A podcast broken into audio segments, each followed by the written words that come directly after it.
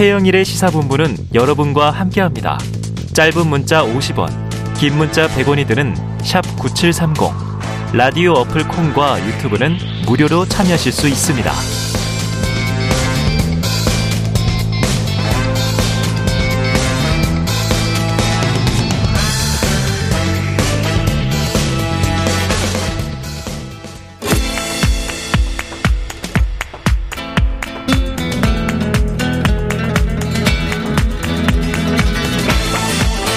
네, 정치권의 허심탄회한 속내를 들여다보는 시간입니다. 오늘 좀 속내를 깊이 들여다봐야 되겠습니다. 각설하고 시즌 2. 자, 장성철 공론센터 소장, 현근택 변호사 나오셨습니다. 어서 오세요. 네, 안녕하세요. 네, 안녕하세요. 현근택입니다. 네. 아유, 정말 두 분이 절실해요. 절실이요? 예, 놀라운 뉴스들이 많아서 음. 이 평론가 해석을 쭉 들어봐야 되는 상황입니다. 저희는 50만 클럽 아닙니까? 50만 클럽 뭐예요? 저희 최영일 시사본부 나오면 항상 50만 이렇게 PD님이 달아주시던데. 아, 우리 트래픽 50만? 저희 50억 클럽이 아니라 저희는 조회수. 50만 클럽이다. 네네. 그 50만 넘으면 뭐 좀 출연료 좀 인센티브 어, 전 깜짝 놀랐어요. 지금 언제 출연료가 50만 원으로 올랐다는 거야? 그럴 리가 없는데 그러고 놀랬잖아요. 아, 네 우리 PD님이나 듣고 있겠습니다. 네. 자, 조회수가 네. 50만 나오는 50만 클럽이다. 클럽. 대단하죠. 자, 그런데 이게 지금 50만 얘기하셨으니까 이게 제일 뜨거워요. 곽상도 전 의원 아들 아, 50억. 네. 이게 뇌물과 알선 수재 혐의 모두 무죄. 자, 지금 현근택 변호사님이 네. 키워드로 뽑으셨는데 네. 어떻게 보셨어요? 아, 참 황당하죠. 법조인이시잖아요. 지금 SNS 상에 난립니다, 지금. 난리예요. 이럴 줄 알았으면 네. 우리 아들 빨리 장가 보낼 걸. 특히 제일 많은 게 검사 시킬 걸. 아니 검사는 아빠가 하고 네. 아들은 화천대유에 취업을 시켜야죠. 아니, 그러니까 어쨌든 네네. 전제가 그잖아요. 이제 네. 검사가 되고 아들 낳고 그다음에 이제 결혼시켜서 분가시키고 이제 이래야 이게 요건이 되는 건데 참 뭐 허탈할 것 같아요. 많은 국민들이 예. 왜냐하면 뭐 어, 이, 그런 것도 있었잖아요. 예전에 버스 운전하신 분이 뭐 800원인가? 네. 뭐 이거 그냥 운 가져갔다가 이분 처벌됐죠. 처벌된 적 있어요. 네. 횡령으로. 근데 이제 50억 받았는데 어쨌든 받은 건 맞잖아요. 그렇죠. 받은 건 맞는데 어쨌든 처벌은 안 되는 상황이잖아요. 본인은 항변할 거예요. 음, 세금 그러니까. 떼니까 25억이던데요. 그러니까 어쨌든 실제로 받은 돈이 25억이고. 네. 국민들이 보기에는 참 네. 이해 안 가는 이유 그러니까 이유는 좀 따져봐야 돼요. 이유는 네. 따져봐야 네. 되는데 그래도 어쨌든 이해 안 가는 판결이 났습니다. 네, 이게 참 웃픈 얘기가 지금 떠돌고 있는 게 자, 대한민국이 대리급 사원 퇴직금 50억 시대를 연 것이다. 이것이 국위 선양 아니냐는 농담 같은 높은 조건이 있어요. 조건이 있어요. 아버지를 잘 둬야 돼요. 아, 아버지 6년 대리근무해서는 안 되고. 아, 본인의 노력으로 안 되고. 안 되고 아버지가 검사이거나 국회의원이거나 네. 아니면은 부동산 개발을 하는 분 네. 잘 아는 잘 알거나 뭐 고문이거나. 네. 자, 퇴직금으로 보니까요. 이 국내 굴지 대기업의 CEO보다 많더라고요. 많아요. 자, 그럼 장 소장님은 이번 판결 어떻게 보셨습니까? 화가 나요. 화가 난다. 근데 어 어떻게 하겠냐, 웃자겠냐라는 음. 것 때문에 더 화가 나요. 뭐 할 수가 없잖아요. 네. 이미 법원 판결이 그렇게 났는데 음. 결국엔 검찰이 제대로 수사를 안 한 것이 아니냐 그렇게 네볼 수밖에 없습니다. 왜냐하면 판결문을 보면은 음. 검사가 제출한 증거들만으로는 네네네. 이런 얘기가 있어요. 네. 그러니까 보기가 어렵다. 검사가 입증을 제대로 입증하지 못했다. 입증 책임에 대해서 음. 상당히 해태한 그런 일을 했다라고 볼 네네. 수밖에 없고요. 과연 사법 사법 정의가 무엇이냐 네. 이런 거창한 얘기를 안 하더라도 과연 이게 상식적이냐라는 네. 좀 생각이 들어요. 6년 근무한 대리에게 50억 원의 퇴직금을 준다. 네네. 왜? 아니 일을 열심히 해가지고요. 아니 좀 아파가지고 병원에도 실려갔고요. 음. 이래가지고 50억 줘요. 말이 안 되잖아요. 네네. 근데 저는 이런 생각이 좀 들어요. 우리가 이런 사건을 바라볼 때 누구 처벌하거나 편 들자는 거 그거는 아니거든요. 아니고. 어쨌든 이러한 일을 할 때 비리와 불법 탈법 이런 것들을 좀 뿌리 뽑자라는 네네. 네, 차원 네. 아니겠어요?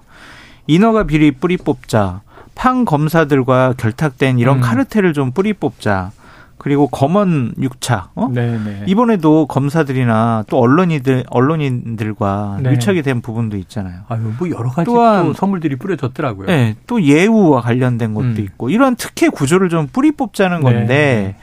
이번 판결을 통해서 면죄부만 준 것이 아닌가. 아. 정말 허탈하고 미치겠어요.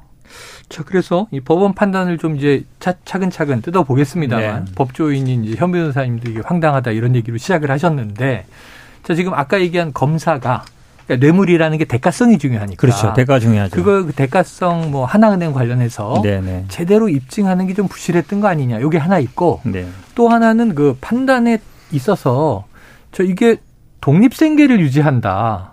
그래서 이것은 뇌물로 보기 어렵다라는 얘기가 보도되다 보니까 네.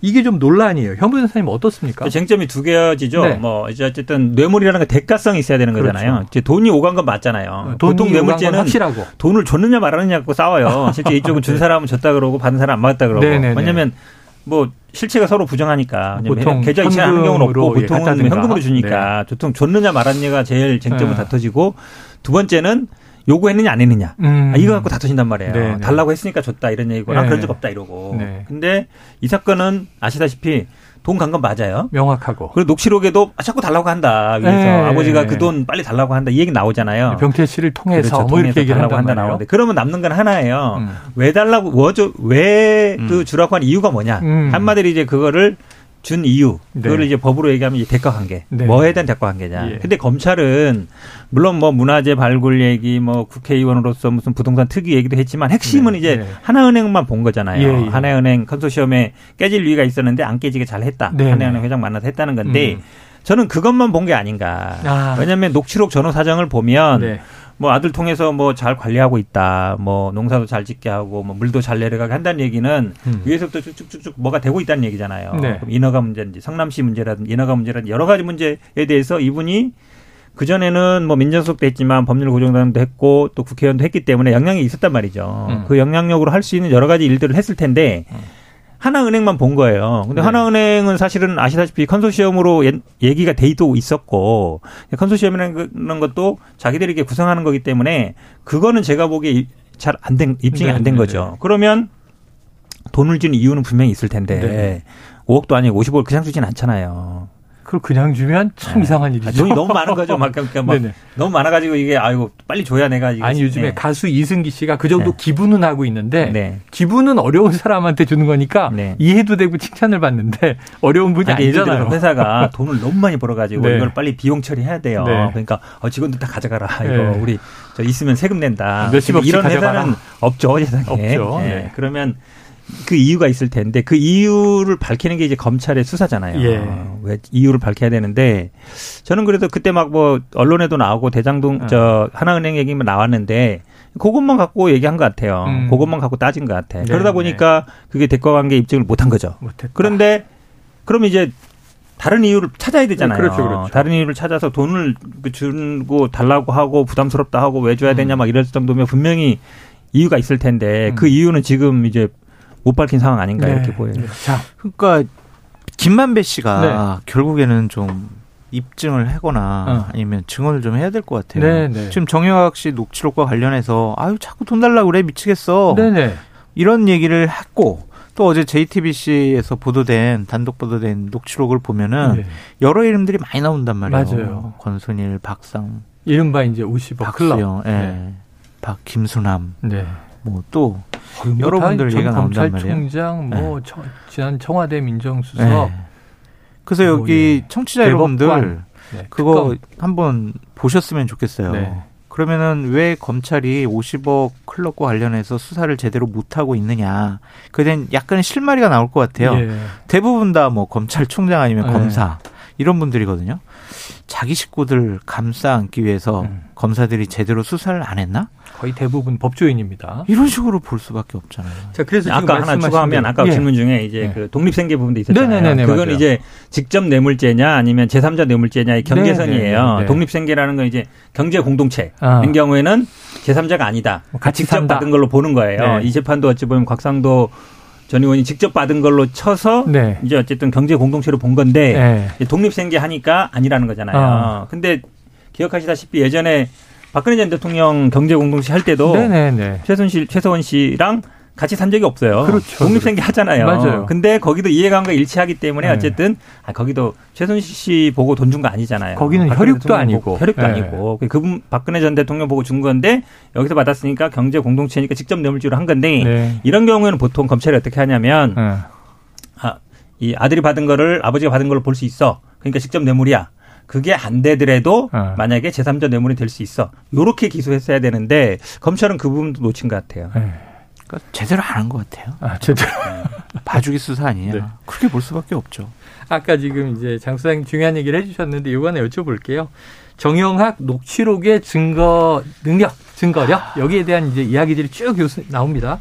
지금 이 곽상도 금전 요구 언급 대화 2020년 4월 4일 간단하게 보면 병채 아버지는 돈 달라고 그래. 병채 통해서 아버지가 누구라고요? 네, 아버지가 이제 곽상도, 네. 의원입니다. 근데 이게 김한배 씨 얘기예요. 그러니까 이제 이게 뭐 아버지가 달라고 하냐, 뭐 아버지한테 주기로 했던 돈 어떻게 하실 건지 한꺼번에 주면 너무 이 금액이 많아진다. 그러면 서너 번에 잘라서 너를 통해서 주랴. 그랬더니 이게 다 달라고 했다. 뭐 이런 얘기예요. 그럼 형님도 골치 아프시겠습니다. 음, 골치 아파.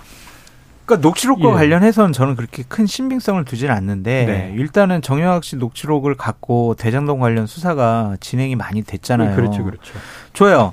이들이 모여가지고 좀 자기를 과대 포장하기 위해서 아니면은 다른 알리 알리바이를 만들기 위해서 이런 얘기를 했을 수가 있어요. 그렇더라도 이러한 얘기를 몇 번이나 했거든요. 음. 그렇다면 이거에 대한 다른 쪽에 제대로 된 수사가 필요한데. 음.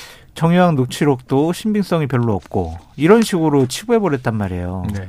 그렇다면은 결국에는 이재명 민주당 대표를 조사하는 단초가 됐던 이 정유학 녹취록이 과연 이재명 당대표 수사하는 게 음. 어떤 뭐 정당성, 명분 그런 것까지 잘못하면 의심받을 수가 있잖아요.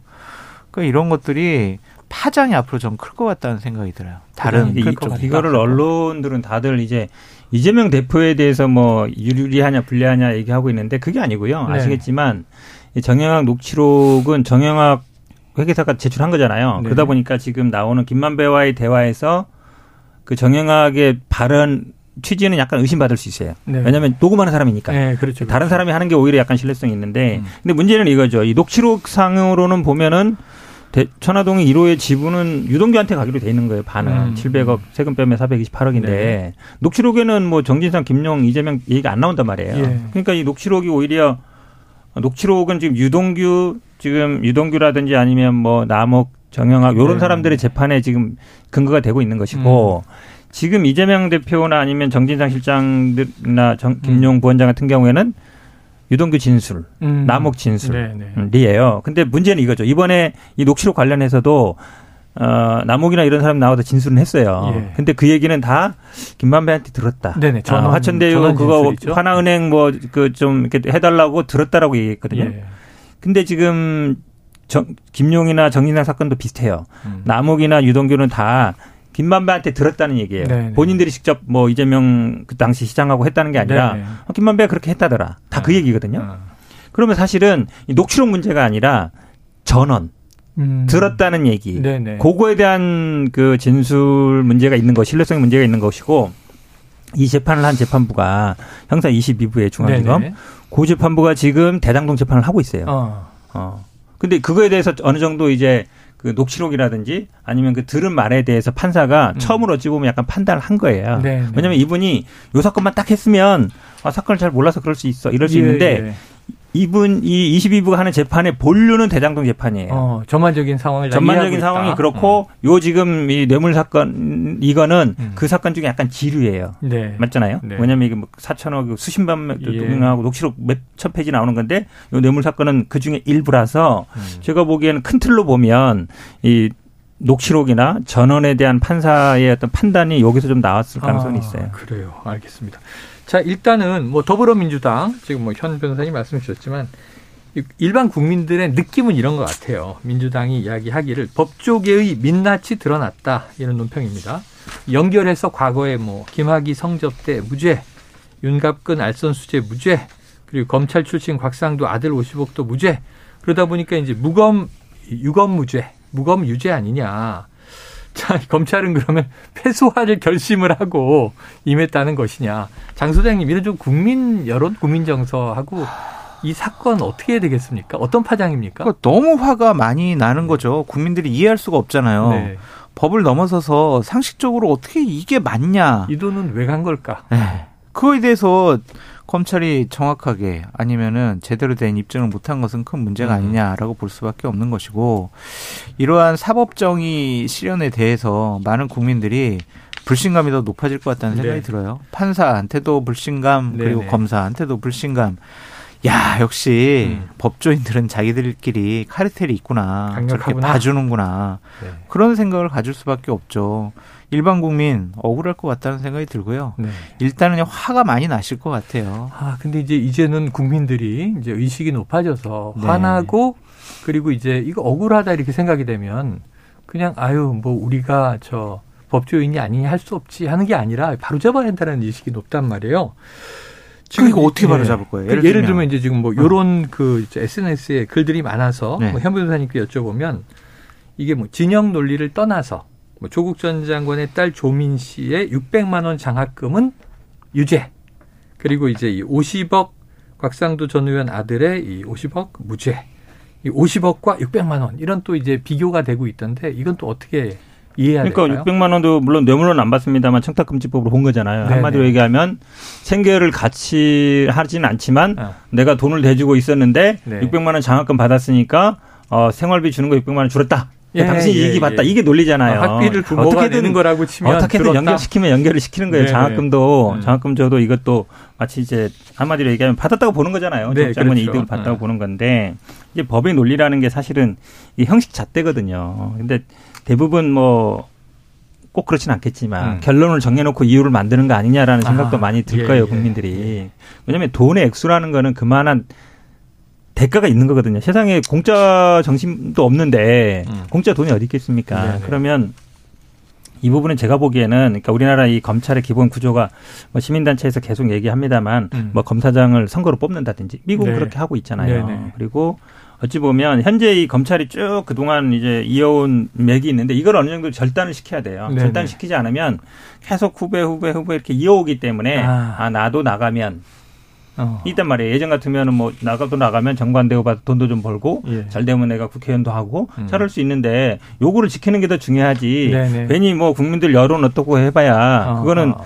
내가 먹고 사는 거랑 관계 없다. 네. 그런 인식이 강하단 말이에요. 음. 그럼 그거를 끊어줘야 되거든요. 예. 끊어줘야 되는데 그게 한마디로 얘기하면 뭐 정권이 타파라든지 아니면 이런 부분인데 저는 이쯤에서 그러면 이 수사를 검찰이 계속 해도 되느냐. 예. 결국 이제 특검 얘기 안 나올 수가 없어요. 아. 50억 클럽을 지금 말씀처럼 대법관 한 분, 검사 뭐 잘 나가는 분 세 분, 그다음에 네. 뭐 지금 남은 게 이제 언론사 회장 이런 분들이잖아요. 예, 예. 그런 분들 누가 수, 지금 검찰은 절대 수사 못 해요. 이게 사실은 네. 작년부터 계속 기자들이 그뭐 티타임 하면 계속 물어봐요. 네. 50억 클럽 언제 수사할 겁니까? 언제 수사할 겁니까? 하면 답변 똑같아요. 어. 하고 있습니다. 고민하고 있습니다.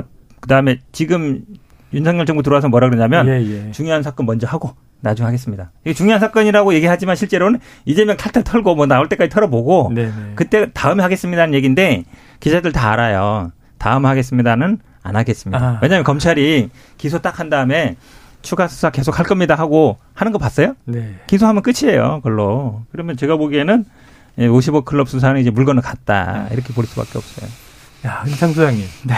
제가 참이 50억 클럽 안에는 특검 출신도 들어있잖아요. 아, 예를 들면 우리가 특검. 국정농단 수사 때, 네. 야, 저 특검 너무 정의롭다.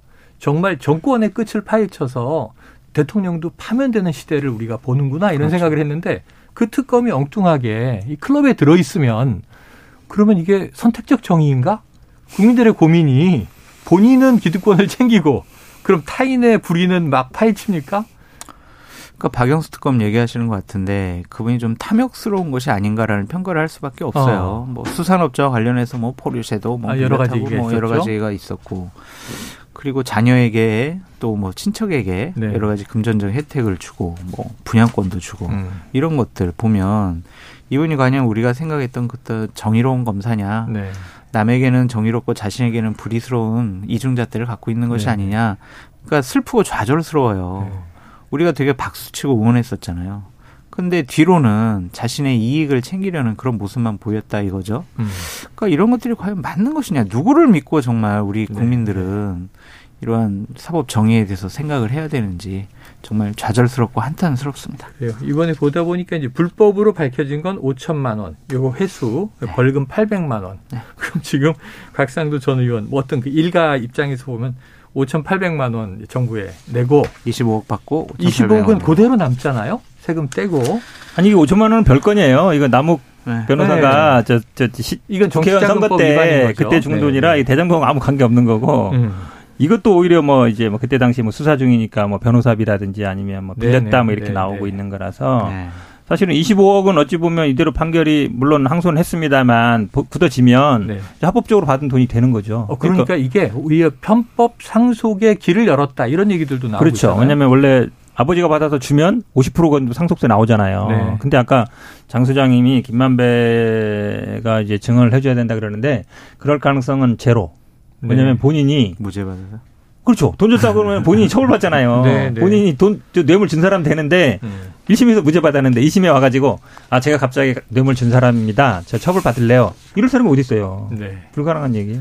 그래요. 자, 지금 말씀하신 대로 어쨌든 이번 그 아들 50억 재판 결과, 이거 안 그래도 지지부진한 50억 클럽 수사에 미치는 영향, 장 소장님 어떨까요? 수사하겠습니까? 뭐 수사해봤자 하겠느냐? 기소해도 저렇게 네네. 무죄가 나와 버리는데 예, 예. 일단은 뭐 검찰로서는 수사할 동력도 잃어버렸고 음. 의지도 없는데 동력도 잃어버렸다라고 볼 수밖에 없어요. 네.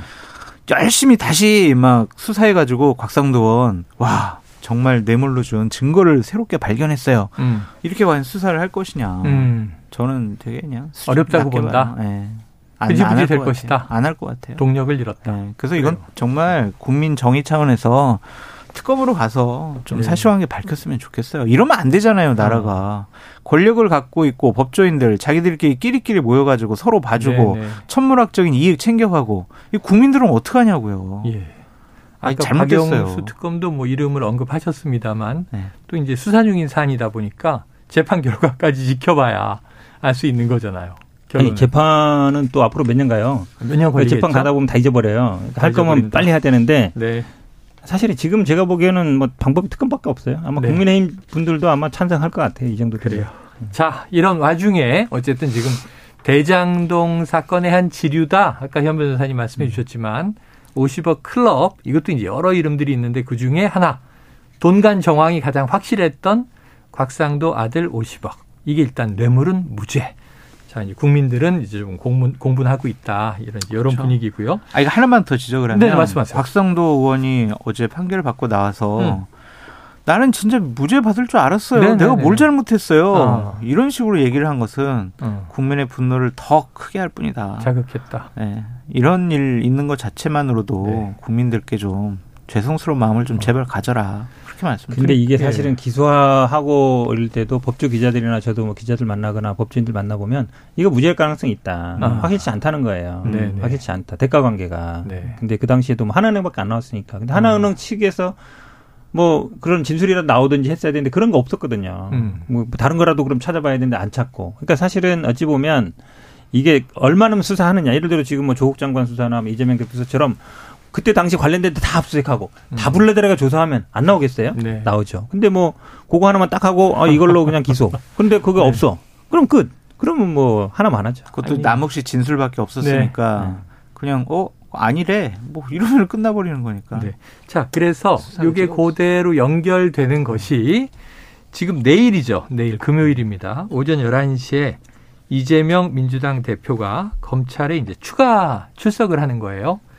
이 검찰에 출석하는 건 세 번째. 네. 첫 번째 성남 FC 하나.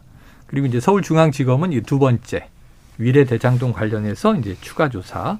그러니까 원래 이제 주말에 나가겠다고 했는데 검찰은 평일에 와야 한다. 음. 출석 요구를 했다는 거고. 내일 오전 11시에 이재명 민주당 대표가 어쨌든 뭐 입장문을 발표하든 어떻든 들어갈 거 아니에요? 네. 장시간 조사 받을 거고. 그런데 도이치모터스 1심 선고일이에요. 현 변호사님 내일 사건이 많은데 뭐 이거랑 연결시켜요, 근데? 아니 또 있어요. 네. 지금 전당대회 컷오프 대회 발표가 네. 돼서 뉴스가 많은 날인데 네. 이 소환 시점은 어떻게 보십니까? 아니 주말에 못하는 이유를 잘 모르겠어요. 그러니까 네. 이재명 대표 같은 경우에는 주중에는 네. 당무를 봐야 된다. 당 대표니까 회의도 해야 되고 네. 그래서 주말에 가겠다는 거잖아요. 음. 계속 뭐 계속 방탄이라고 그러기도 하고 이러니까 그러면 주말에 검사들 나오거든요. 특히 중요한 수사할 때는 다 나와서 네, 일해요. 네, 네, 네. 대검도 나오고 음. 밤에 갔다 보시면 알겠지만 대검이나 중앙지검 위에 불 다 켜 있잖아요. 네, 네. 출근하거든요. 음. 그럼 굳이 너는 주중에 꼭 나와야 된다 하는 이유를 잘 모르겠어요. 음. 그 주말에 나오면 아마 거기 저 서초동에 지지자들이 많이 나와요. 네. 저는 생각하기에 주말에 나 주중에 나오라고 하는 이유는 이거밖에 생각이 안 나. 아무리 봐도 사람들 좀 그만 나와라 좀 시끄럽다 네. 이 얘기밖에 안 보이는데 설마 뭐 도이치모터스 판결에 뭐 맞추게 했겠습니다만은 그래도 또 이런 문제가 있어요. 저 최근에 또 백현동 뭐 40군데 압수수색했다 그러잖아요. 예. 그럼 이제 압수수색을 분석하고 또 부를 거 아니에요. 이것도 그렇죠, 중앙지검으로 그렇죠. 왔다 그러는데 백현동. 아니 이럴 거면 다 모아가지고 네네. 중앙지검으로 다 모아가지고 네. 한 번에 다 하지. 왜냐면 지금 성남도 부르고 네. 지금 이제 이제 이번에 가면은 또 백현동도 또 부를 거네요. 네네. 근데 또 수원에도 또 부를 거네요. 그리고 또 수원에도 지금 쌍방울 그거 하고 있잖아요. 그러면 그래도 아니 일반인들도요. 만약에 저라는 의뢰인들도 만약에 수사가 여러 중 전국에 여러 군데 있으면 네네네. 나 주소지가 예를 들어서 어. 어, 성남입니다. 어. 일로 다 이송해 주세요. 보통 그렇게 아, 하거든요. 그렇게 모아서. 하면 보통은 들어줘요 경찰에. 왜냐하면 원래는 자기 주소지에서 수사받는 게 원칙이에요. 네네네. 만약에 고발인이 자기 주소지에 했다고 해더라도 음. 고발 당한 사람이 내 주소지는 만약에 성남입니다. 성남으로 보내주세요 하면 글로 다 보내줘요. 네네. 한 번에 수사하거든요. 예. 이건 특혜가 아니에요. 일반인도 어. 그래요. 어. 근데 지금 봐봐요. 중앙지검에 저기 성남에 한 번, 중앙지검에 두 번, 백현동 부르면 또 한 번 더 부르죠. 수원에도 또 부르겠죠. 네. 거기도 또 그럼 벌써 다섯 번이잖아요. 네네. 일반인도 이렇게는 안 해요. 제가 아. 보기에는. 야, 근데 앞으로도 나올 소환이 더 있어 보이니 이건 도대체 언제 끝나는 것인가? 자, 그리고 이제 다 또 기소로 연결되지 않겠습니까? 결국은 답정 기소라고 이 이재명 대표가 얘기했잖아요. 그러니까 이것도 기소도 마찬가지예요. 네. 기소도 지금 예를 들어서 여기 수원에도 하고 성남에도 하고 중앙에도 하면 음.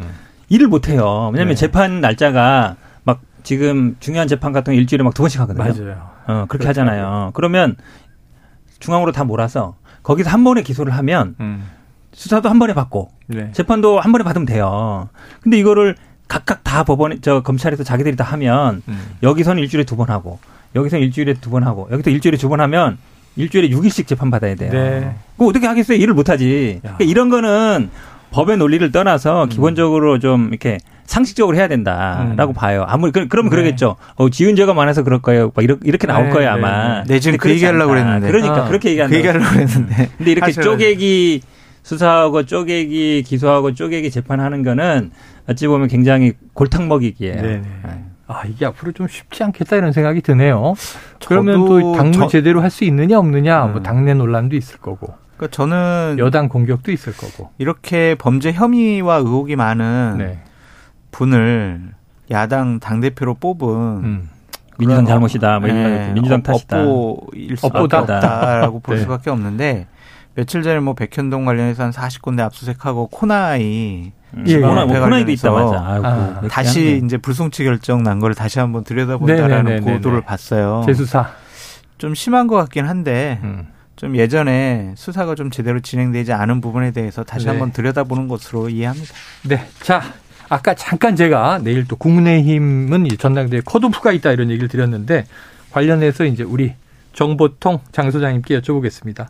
지금 혼돈을 거듭하고 있다. 뭐 여러 표현들이 나와요. 국민의힘 전당대회.